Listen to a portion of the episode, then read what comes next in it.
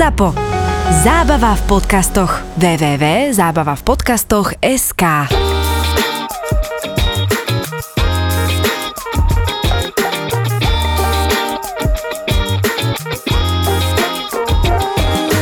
Ja som bol mesiac v Iraku a potom prišiel Peťo a mali sme vlastne zájazd do Iraku, mali sme dve skupiny, tak sme sa hýbali nielen oblasť Iraku, tej arabskej časti, ale išli sme potom aj na také miesta, ktoré sú spojené s vojnou proti ISIS a občianskej vojny a navštívili sme bývalé druhé najväčšie mesto v Iraku, Mosul, a ten, kto ešte stále nevie, že alebo mu nejako nerozonuje Mosul, tak to mesto patrilo medzi jedno z najkrajších miest vôbec v celom Iraku, ale keď tam pôsobila ISIS od roku dvetisícštrnásť dvetisícsedemnásť. Ja, počkaj, to je to mesto, čo oni zničili všetky tie pamiatky? Nielen pamiatky, ale celé mesto zničili. Mm-hmm. Nech si človek predstaví, že časť mesta vyzerá ako keď pozerá fotografie Berlínu z roku devätnásť štyridsaťpäť. Vyslovene tak, čiže rozbombardované.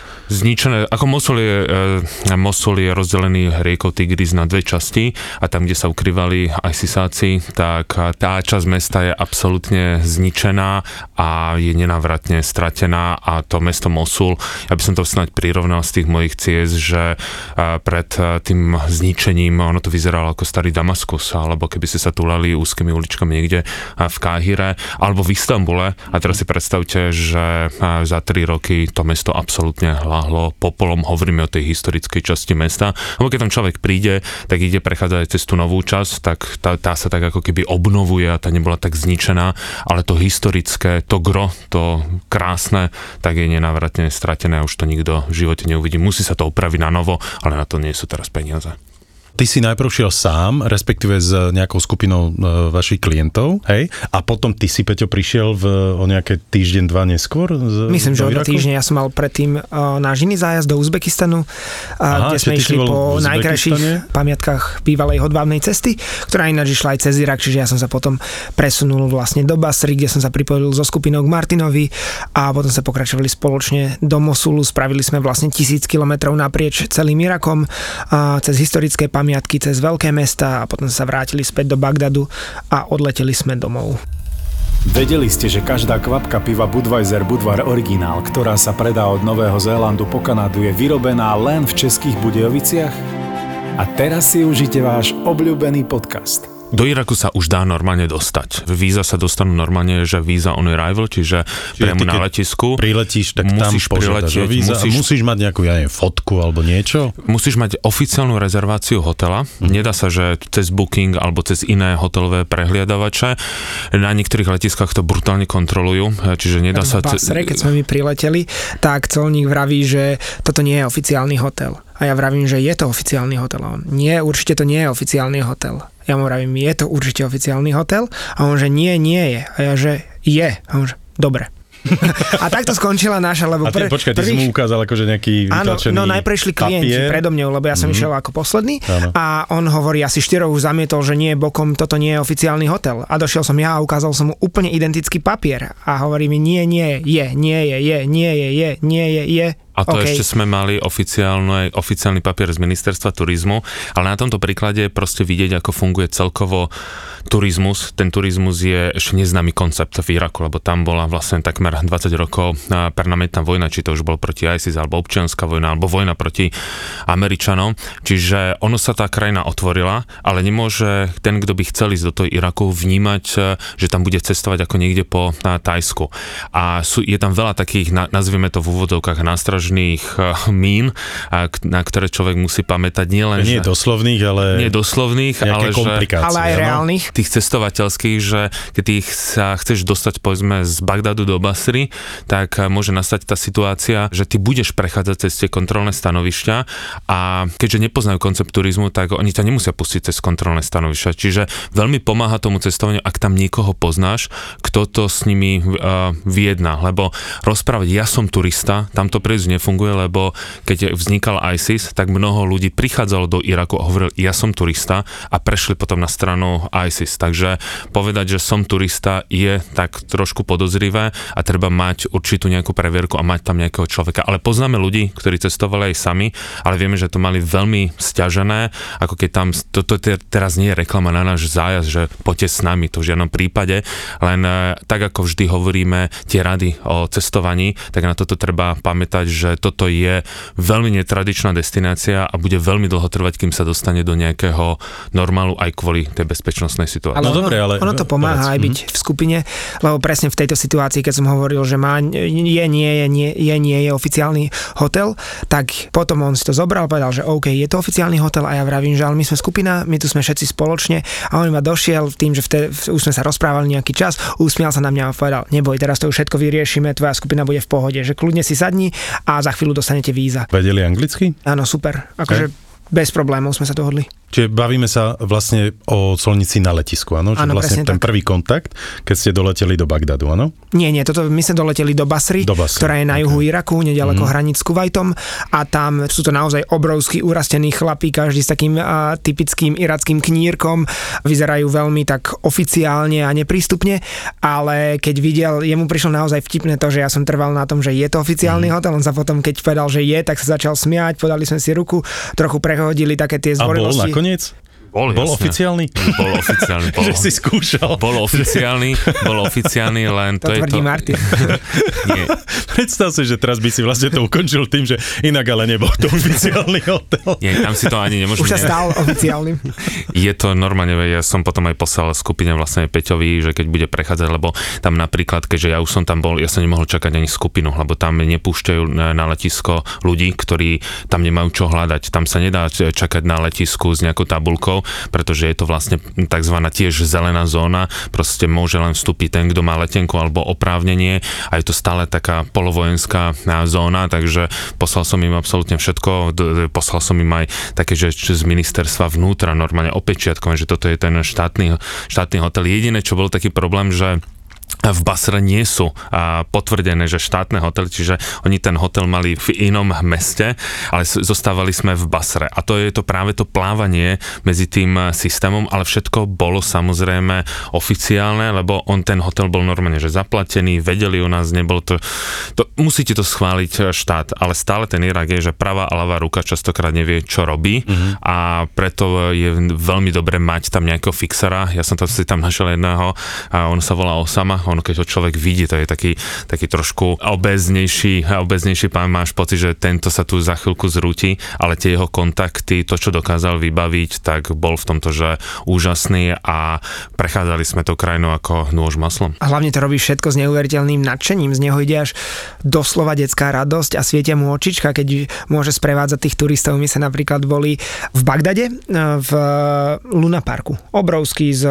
To také niečo tam park existuje? S ruským kolom, normálne moderná húsenko, alebo relatívne moderná húsenková dráha, na ktorej som boli taká, tá, čo robí aj loopingy a ideš dole hlavou a podobne, tak na nej som bol. Ináč musím sa pochváliť, boli sme na strelnici a stria- čo si vystrelil? Strieľali som zo vzduchovky. Martin a jeden klient Andrej išli prvý a zastrelili, myslím, každý po tri terče, čiže len si nedoplatili, aby mohli vyhrať aj zvieratko plišové, čiže nevyhrali, a, a potom som išiel ja a z troch výstrelov som zostrelil päť terčov.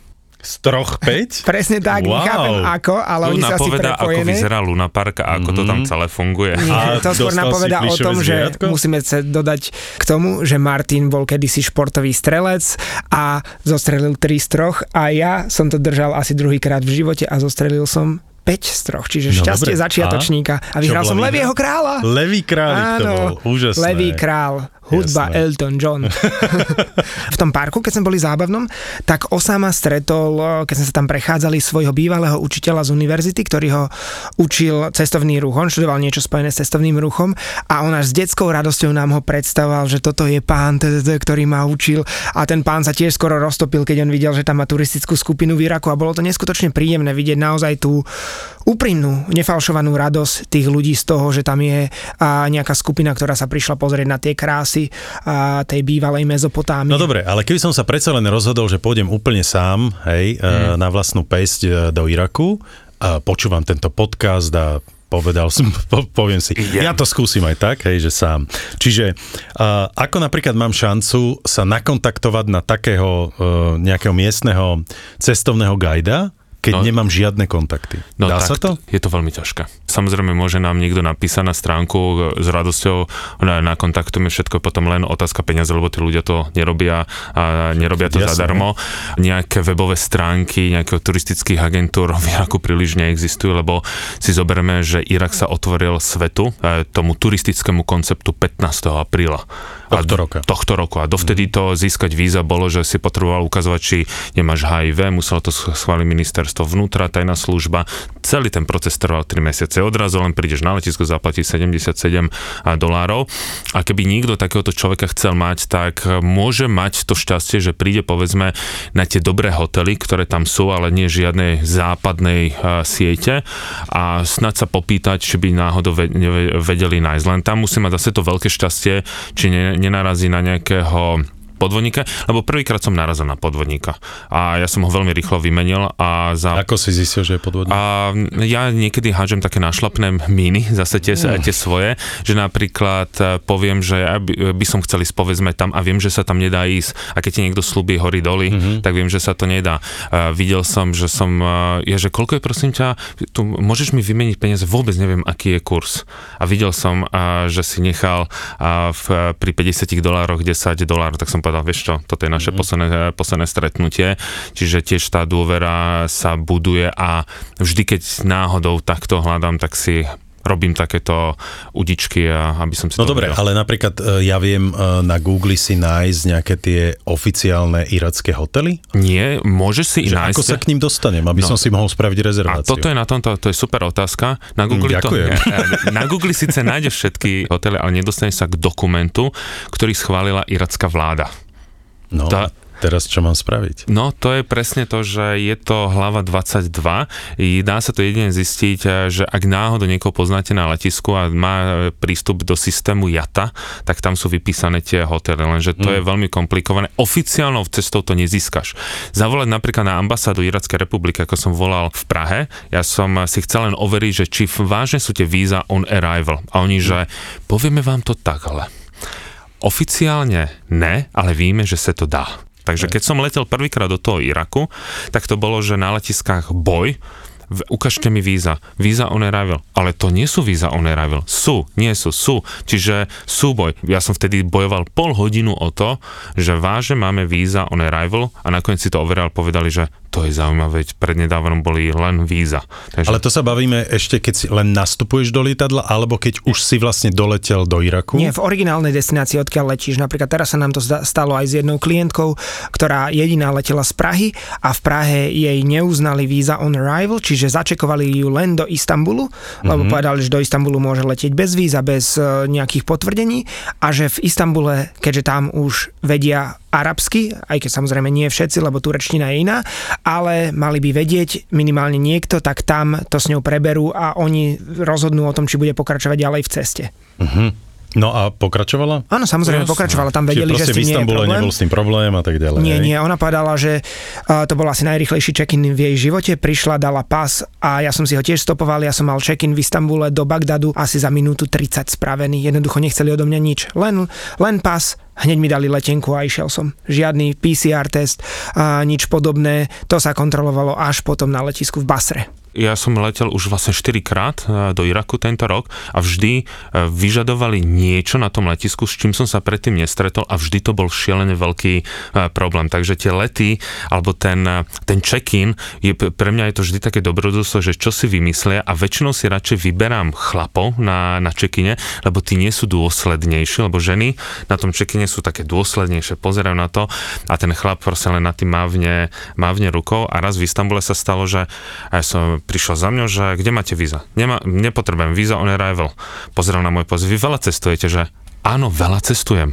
asi to budete vedieť lepšie ako ja. Nastúpte. To vážne toto no, dokázal to, povedať. Toto dokázal. Človek na čekine, áno? Toto na čekine v Istanbule. Mm. Čiže tu treba povedať, že ten, kto aj letí do toho Iraku, musí byť pripravený na to, že stále sa tá situácia bude meniť a vystupovať nie príliš agresívne, že tam búchať, ale, po, ale neustúpiť z toho, že prosím, zoverte si to, viem o tom, bol som tam mm. a tak ďalej, lebo oficiálny dokument o tom, že víza sú on arrival, nezískaš zo žiadnej ambasády, lebo oni ešte nedostali ten obežník.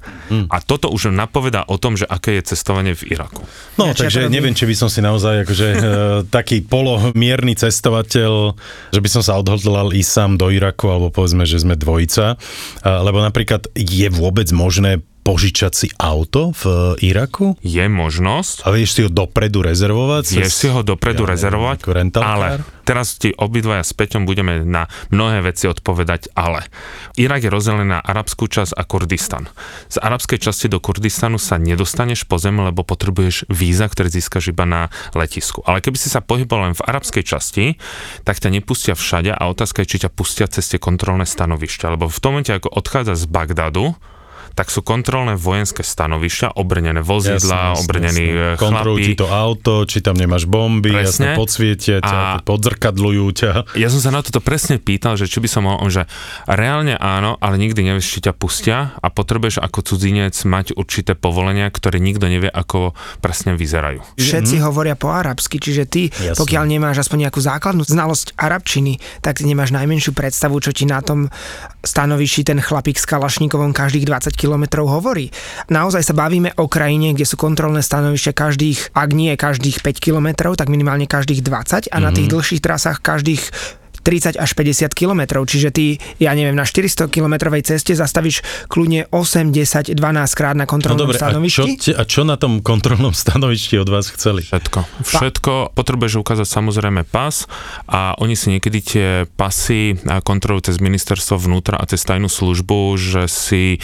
Tamto našťastie funguje oveľa lepšie, povedzme, ako v Afganistane, kde na tebo len mávnu rukou, ale keď som sa bavil s tým osobom, že oni niekedy si vyberú ten jeden pás, zavolajú na ministerstvo vnútra alebo na tajnú službu, lebo oni to už majú ten systém premakaný a nadiktujú meno a keď tam nevyskočíš niekde v nejakom systéme, tak je všetko v poriadku. Čiže to je vlastne prvá kontrola. Otázka, kam ideš, čo tam samozrejme robíš, alebo čo tam chceš stvárať, ale keď to máš toho práve toho miestneho, tak oni mi to vysvetli, že ideme do Mosul a oni, že čo chcete robiť v Mosule, alebo v Mosule stále sem tam, alebo v okolí Mosul stále operujú jednotky í es í es. Také tie Spiace, spiace bunky. Takže oni dávajú také, ako keď prechádzaš cez hranice v Amerike, že dávajú tú istú otázku niekoľkokrát a či sa sekneš, a či si z toho nervózny. Proste také... Rozumiem, aj, jasne, také skúšajú. Čo ja by som ešte povedal, čo je pre nich naozaj nepochopiteľné je, prečo by sa skupina západných ľudí išla pozerať na absolútne zničené mm. miesto, ktoré je v zásade ukážkou utrpenia a zničenia jedného kedysi krásneho, jasne, že krásneho vnímajú, mesta, že odtiaľto... Tam nemáš čo vidieť. Odtiaľto milióny, jasné, alebo tisíce, stotisíce ľudí utekajú, možno milióny a vy idete opačným smerom a idete za tým, že mm. prečo. Napríklad vtipné bolo, boli sme na jednom checkpointe smerom z Bagdadu, myslím, že do Mosulu. Ten vojak, ktorý nás kontroloval s tým kalašníkovom, hovorí, vy ste boli pred troma dňami v Karbale. A že ako viete? Instagram. A totiž tam a každý skoro, kto nás vidí, tak sa chce s nami odfotiť, chce sa s nami porozprávať, spýtať sa, odkiaľ sme a potom si to okamžite hodí na Instagram, o, označí dané miesto a v tom Iraku a vyzerá, že všetci sú na Instagrame, keď naozaj pozeráte ľudí naokolo, tak každý ten vojak na checkpointe, čo robí, scrolluje Instagram. Mm-hmm. Čiže on cez nejakého svojho kamaráta, Mohameda, Ahmeda, alebo ja neviem, Aliho, vie, že tu je nejaká turistická skupina, ktorých v tom Iraku nie je zrovna veľa. No a to je zrovna tá tvoja skupina, ktorá prechádza teda tým checkpointom. No dobre, a nestalo sa vám napríklad, že by niekto z vašich klientov, ktorí sú tam, práve že nejakým spôsobom vybuchol, alebo by zoskratoval, že by proste vyletel na nich a začal hmm. by tam kričať a podobne? No naš, nie, preto oni dostali aj od nás jasné pokyny, čo sa môže, čo sa nemôže robiť. Keď už sa niekto vyberie do takýchto krajín, tak musí rešpektovať niektoré veci, ktoré logiku v tom netreba hľadať, ale proste to akceptovať. a napríklad nefotíte vojenské auta a nefotíte kontrolné stanovišta. Mnoho ľudí si povie, že á, ve to urobí natáňaša a tak ďalej, lenže myslieť si, že ma niekto neuvidí, mm-hmm. keď niekto vyrastá osemnásť rokov v tvrdej občianskej vojne, že už má vyvinutý ten nejaký ten šiesty, siedmy alebo aký desiatý zmysel. Proste niektorých vecí sa nejako zdať a napríklad v Mosule tie najtvrdšie jednotky to sú SWAT. A tí si zažili, nech si niekto pozrie film Mosul, nájde, nájde to na Netflixe a to je práve o tých SWAT. A to sú tak tvrdí chlapi, ktorí samozrejme nechcú, aby bol niekde odfotení. Tým, s tými sa nedá ani rozprávať. A nie, že priateľsky, normálne, ani by som sa s nimi nechcel príliš rozprávať ako s armádou alebo s policajtami, lebo oni keď zistia, že si OK, takže á, vieš čo, poď sa so mňou odfotiť. Najprv sa nedá a potom oni ti povolia a poď si so mňou odfotiť. Podpre to, toto vojenské vozidlo. Musí to vzísť od nich. Ale mm. ten SWAT je taký, že ja už keď vidím v diaľke, radšej to dám dole, ani mm-hmm. proste idem na bok, nech oni prejdú. A toto už nie, toto už nie je sranda, že mnoho ľudí má ten pocit tie prvé dva dni, že trošku sa bojí, potom má pocit, že už prešťal systém a potom nastáva práve to pokúšanie, že odfotiť si to, veď to len môže nastať prúser. Priniesol si si do Iraku nejaký alkohol? Ja neviem, napríklad pivko, Budvar a podobne, to... že by si si proste dal a tam otvoril možno na práve tej kontrolnej stanici, jak by asi reagoval. No, ja som si Budvar zo sebou chcel zobrať, ale zase je tam to obrovské ale. Do Iraku nesmieš priniesť žiaden alkohol, ale na niektorých miestach, napríklad v Bagdade, ho vieš kúpiť. Normálne, oficiálne, mm-hmm. nič natáňaš, ale v niektorých miestach, ktoré sú spojené so svätými miestami, ako Nadžaf, Karbala a Samara, kde sú pochovaní významní imáni, alebo Basra, tak to nekúpiš.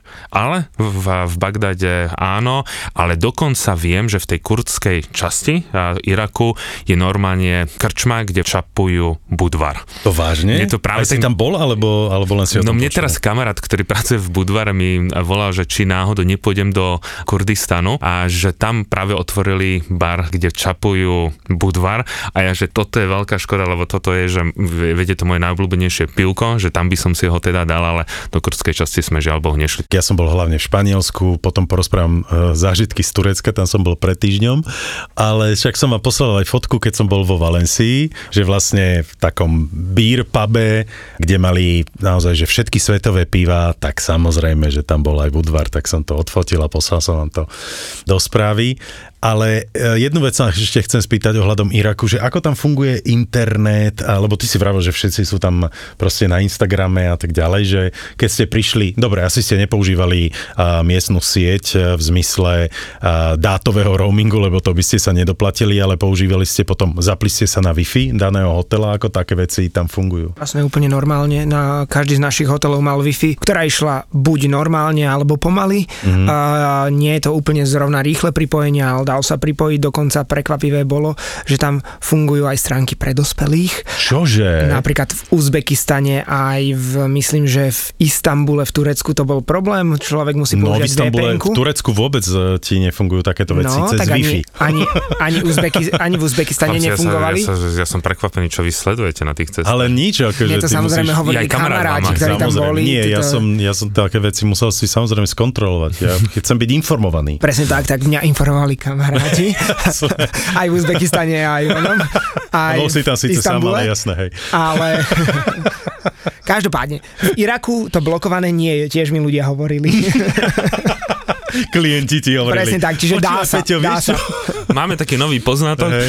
Včera sme nevedeli zaspať, lebo sme si kontrolovali všetky stránky, ktoré sa dajú zvoriť. Ale lokálne SIM-karty sme nemali. Tu mal teda mm-hmm. náš fixer Osama a, a sprievodca, ktorí teda ten internet potrebujú počas cesty a my sme aj tak drvivú väčšinu času, keď sme sa presúvali, prechádzali úplne územiami ničoho, jednoducho púšť vyprahla všade naokolo, čiže tam by s najväčšou pravdepodobnosťou aj tak ten internetový signál nebol, ale v mestách úplne bez mm-hmm. problémov. Vidíš všade ľudí v kaviarniach, ako sú na telefónoch, vojakov, ktorí posedávajú na kontrolných stanovišťach, že stále niečo scrollujú a podobne, čiže ten internet funguje normálne, len ako cudzinec jednoducho musíš podstúpiť administratívnu tortúru, aby si SIM kartu získal, myslím, že ani Martin ju nepodstupoval. Ja som ju, ja som si SIM kartu... Že na to, aby ty si si kúpil miestnu SIM kartu, tak je to proste nejaký zložitý proces? Je to veľký zložitý proces, ja som mal iba raz a ľutoval som, že som si tú SIM kartu niekde neodložil, keď som bol tam prvýkrát v maji v Bagdade, takže chceme SIM kartu a mňa ako samotného vybavili hodinu a pol. Dávaš otlačky prstov, odfotia sietnicu oka,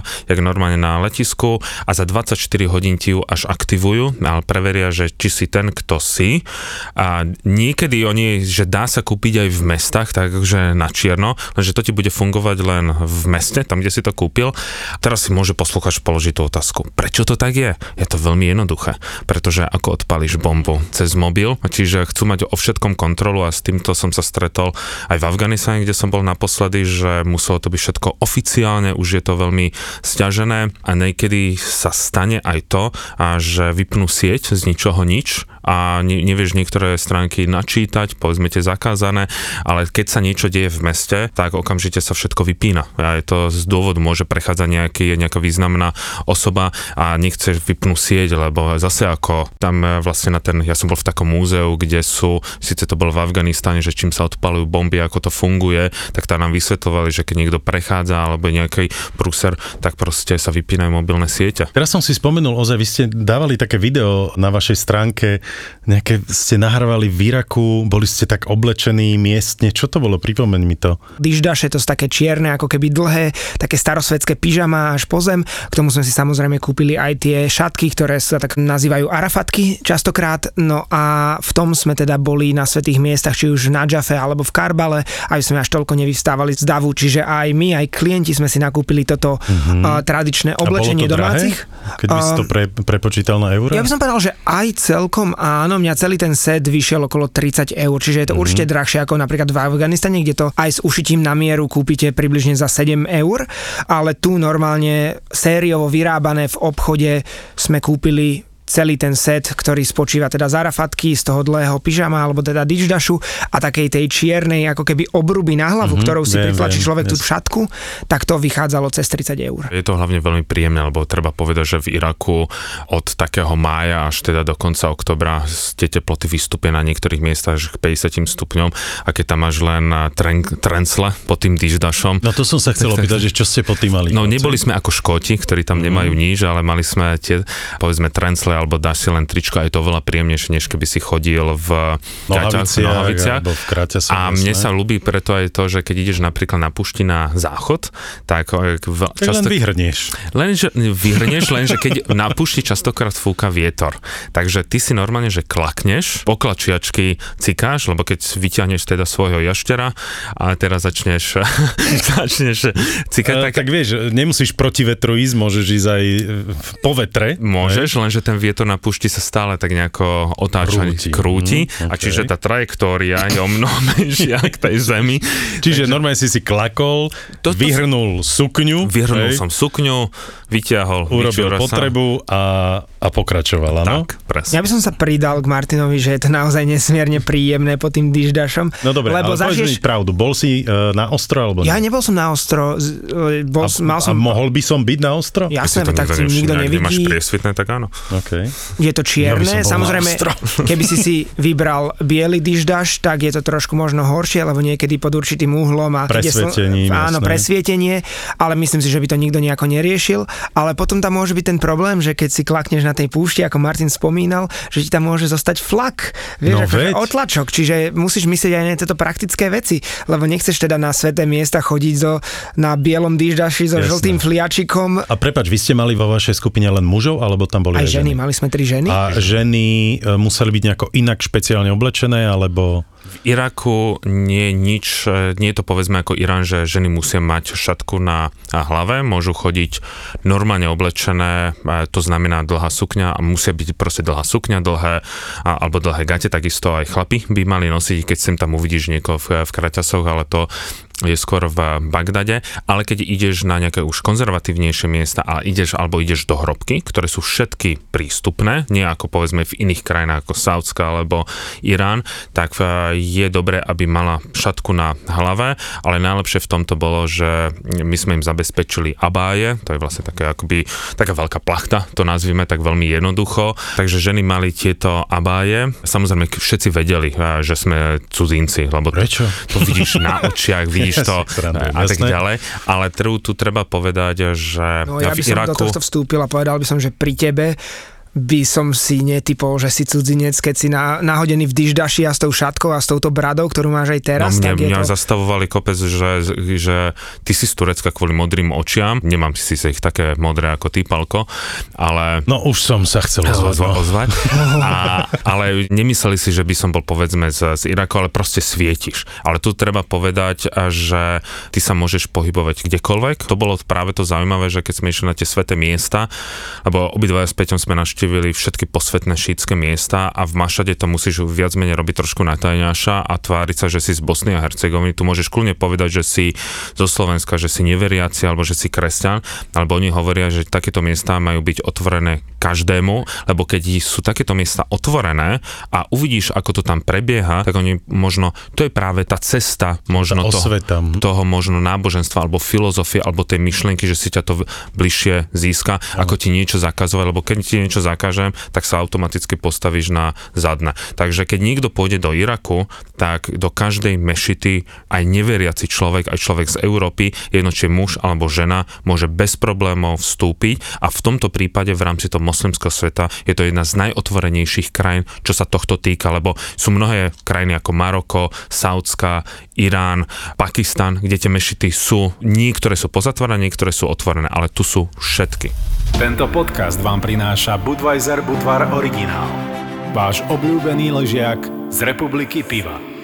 Ja som bol zase po dvoch rokoch konečne v mojom milovanom Turecku. Aha. A, takže som sa veľmi tešil, že som síce len na päť dní prišiel do Turecka, ale zažil som veľa zaujímavých vecí. No, ťažko inak povedať, že som vlastne bol, bol v Turecku, pretože úprimne povedané, bol som v tom, že som v Rusku.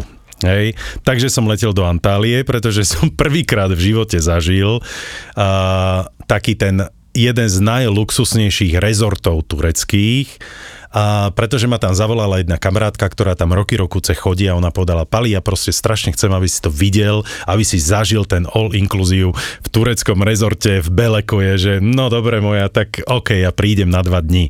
Hej, takže som dva dni zažil a, luxus jedného z najluxusnejších a, tureckých a, a kde hotelov. To, kde to je? V Beleku. Okay. Belek to je proste pár kilometrov od Antálie. Doletel som do Antálie. Vlastne vypísal som všetky formuláre inak uh, už online, hej, do, do Turecka, kde povie, že si vakcinovaný a tak ďalej. Nikto to samozrejme už nekontroloval, ale samozrejme ja som si svoju povinnosť splnil.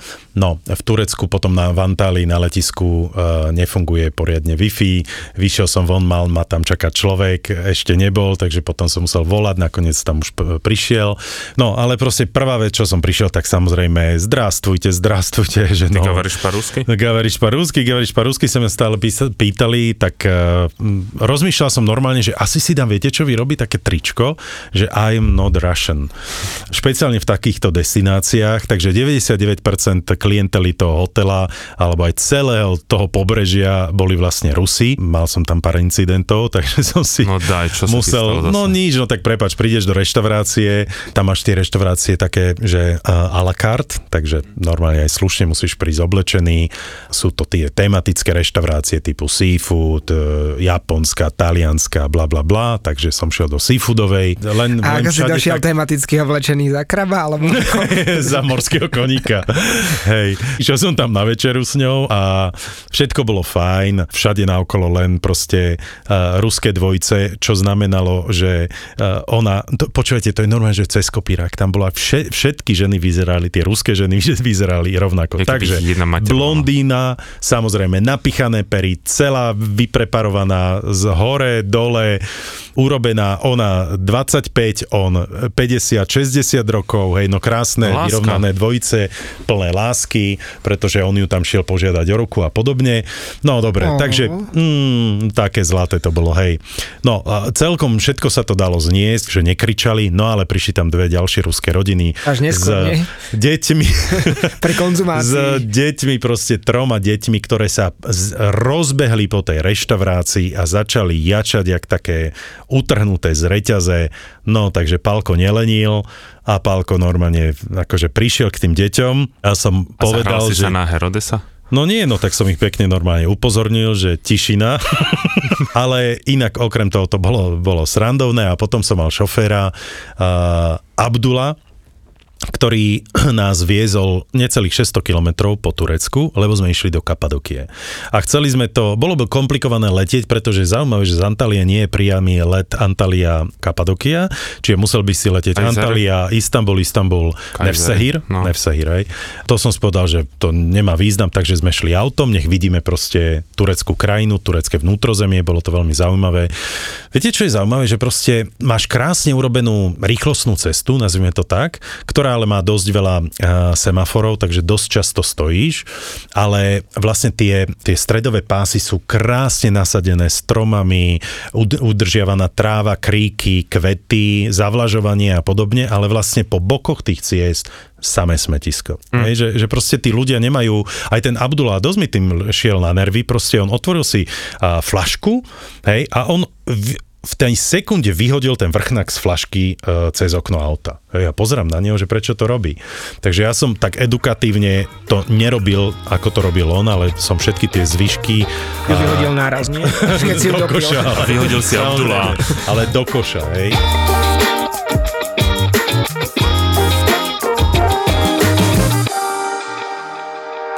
Čím väčší chlap, tým väčší strach z lietadla.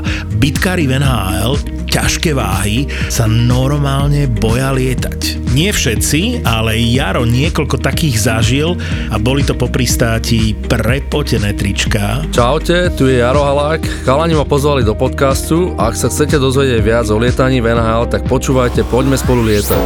Jaro Halák exkluzívne v novej epizóde podcastu Poďme spolu lietať. A ja už som to zažil, je to úžasné, ono sa to robí len na, počas východu slnka, takže ty vstávaš štyri tridsať cca, už pred piatou ťa vlastne vyzdvihnú autá, aby ťa všetkých z tých hotelov proste dali do, do ofisu, pozvážali a tam podpíšete veci, zaplatíte samozrejme, dali nám tam ešte tie raňajky a podobne a povedali, tu sa pozerajte na túto obrazovku, pretože tu je akože tá poveternostná situácia, zatiaľ je tam oranžová vlajka, ale o chvíľu určite bude zelená, aby sme mohli odletieť. A tak, keď bude červená, neletí sa, hej. Bolo krásne, jasné počasie, hej.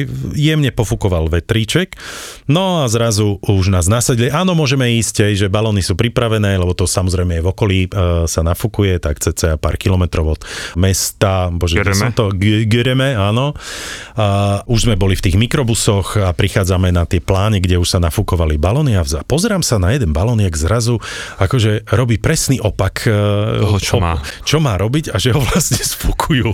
Hej, a je, že no, Božka, toto nevyzerá dobre, pretože tie balóny sa nenafúkujú, ale sfúkujú, no a tak aj bolo, čiže pretože oni dostali informáciu, že a, vlastne hore v nejakej tej nadmorskej výške päťsto metrov a viac je, je silný vietor a to si možno ani ľudia neviete predstaviť, však sme sa o tom už bavili, že to sú stovky a stovky balónov v jednom čase, takže to si ani, oni naozaj nemôžu dovoliť riskovať, pretože keby tam tie balóny v tej výške päťsto a viac metrov začali do seba narážať, to by stovky popadalo. ľudí uh, zomrelo a popadalo.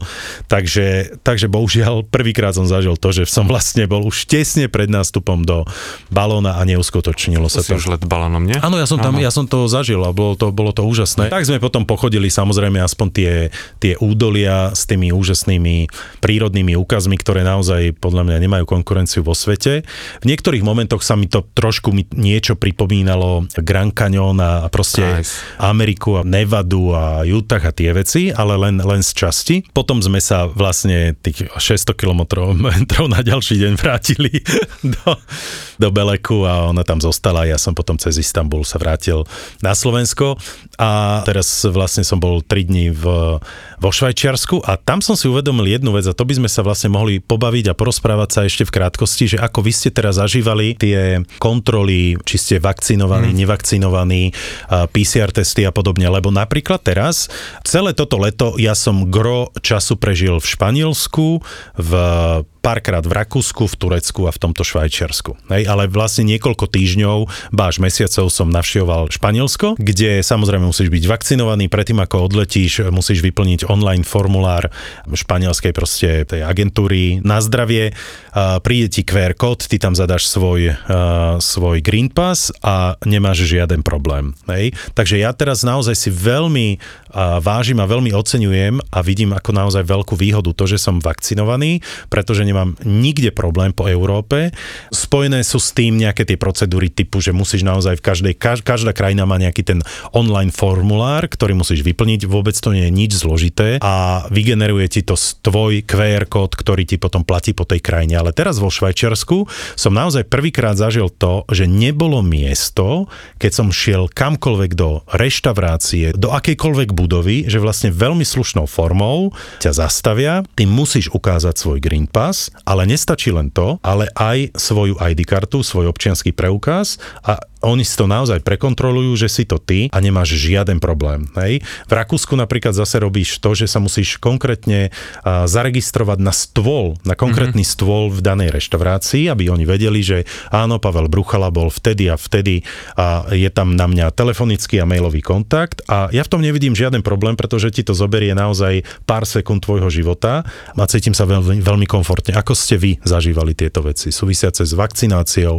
pé cé er testami a podobne? No ono závisí od toho, kde človek ide. Samozrejme, Európa je v tomto, že viac menej sa vyžaduje, aby človek bol zavakcinovaný, alebo má zjednodušený život, zjednodušené podmienky, tie prechody cez letiska sú rýchlejšie.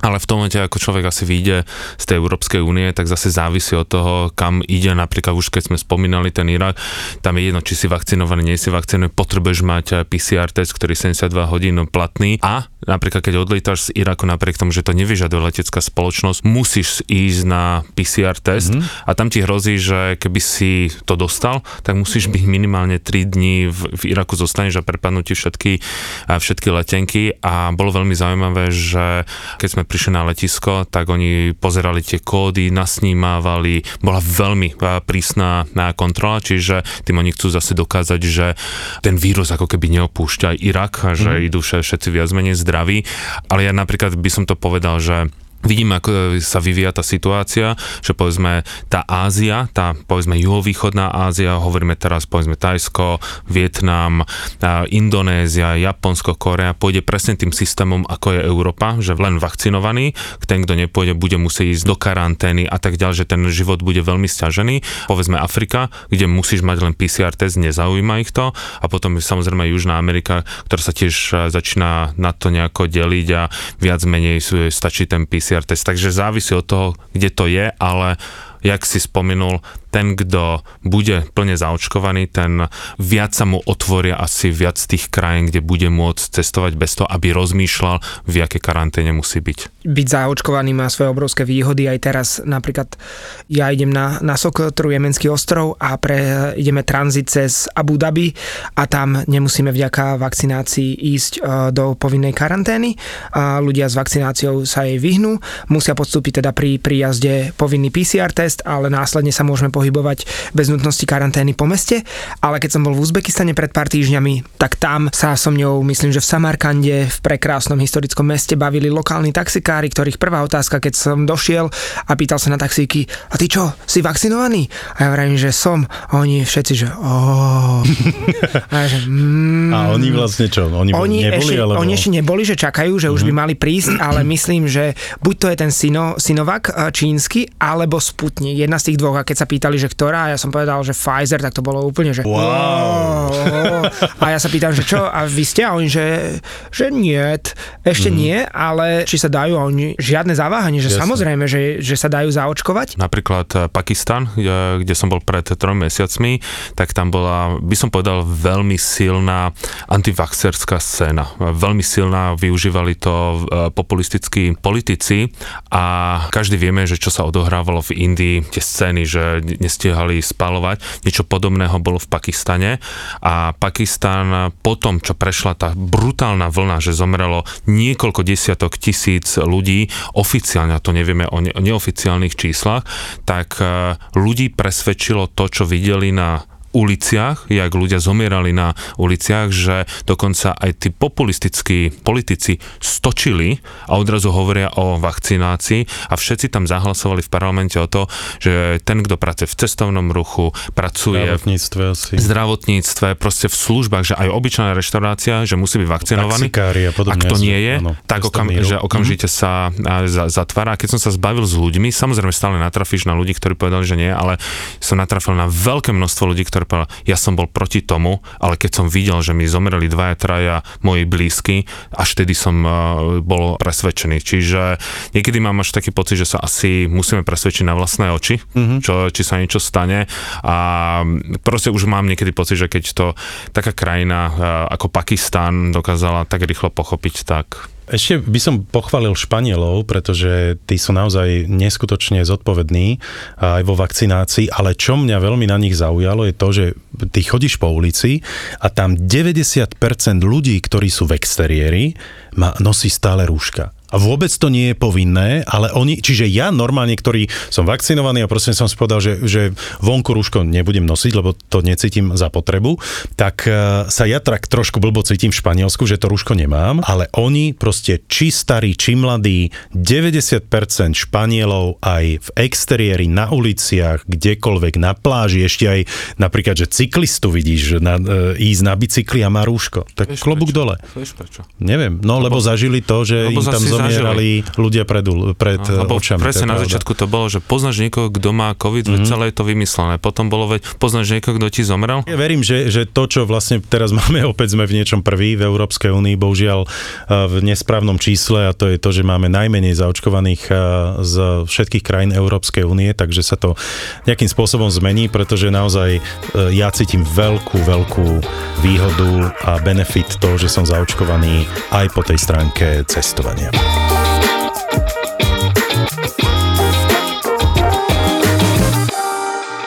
Čakali ste nebičko v papulke? Dostanete peklo v papuli. Je kopec slov, ktoré by nemali ľudia používať, keď dojdu jesť. Napríklad? Napríklad, e, kedy to bude, alebo ja neviem. Ty kokos to... Ponáhľame sa. Ty kokos dojde týpek na jedoliš také, že dobrý deň, ponáhľame sa. Na nožík do krku. Vypadni preč. Ale... Čo, tam, čo tam robíš, ty kokos? Alebo poviem meno majiteľa, hneď prístupe. Je tu Jožko. Áno, áno, je tu Pálko, áno. My sme ho známi, čo mám pičie. Ja robím pre každého rovnako. A ja som mi stále nedal výplatu. Tak ma nevytáča. To je peklo v papuli. Dojedal polúďok. Počkaj len, že ja som mal pravidlo, že som dojedol iba po peknej babe, lebo to je ako keby sa s ňou boskával. Ja, jasné. He, he. Peklo v papuli, to sú dvaja kuchári, ktorí si do podcastu volajú kuchárov, čašníkov, barmanov, majiteľov reštaurácií. Toto je proste... Peklo v papuli. Peklo v papuli. Sviečková s hranolkami a takto ľudia si pýtajú rôzne veci. ZAPO, zábava v podcastoch, predstavuje nový podcast Peklo v papuli.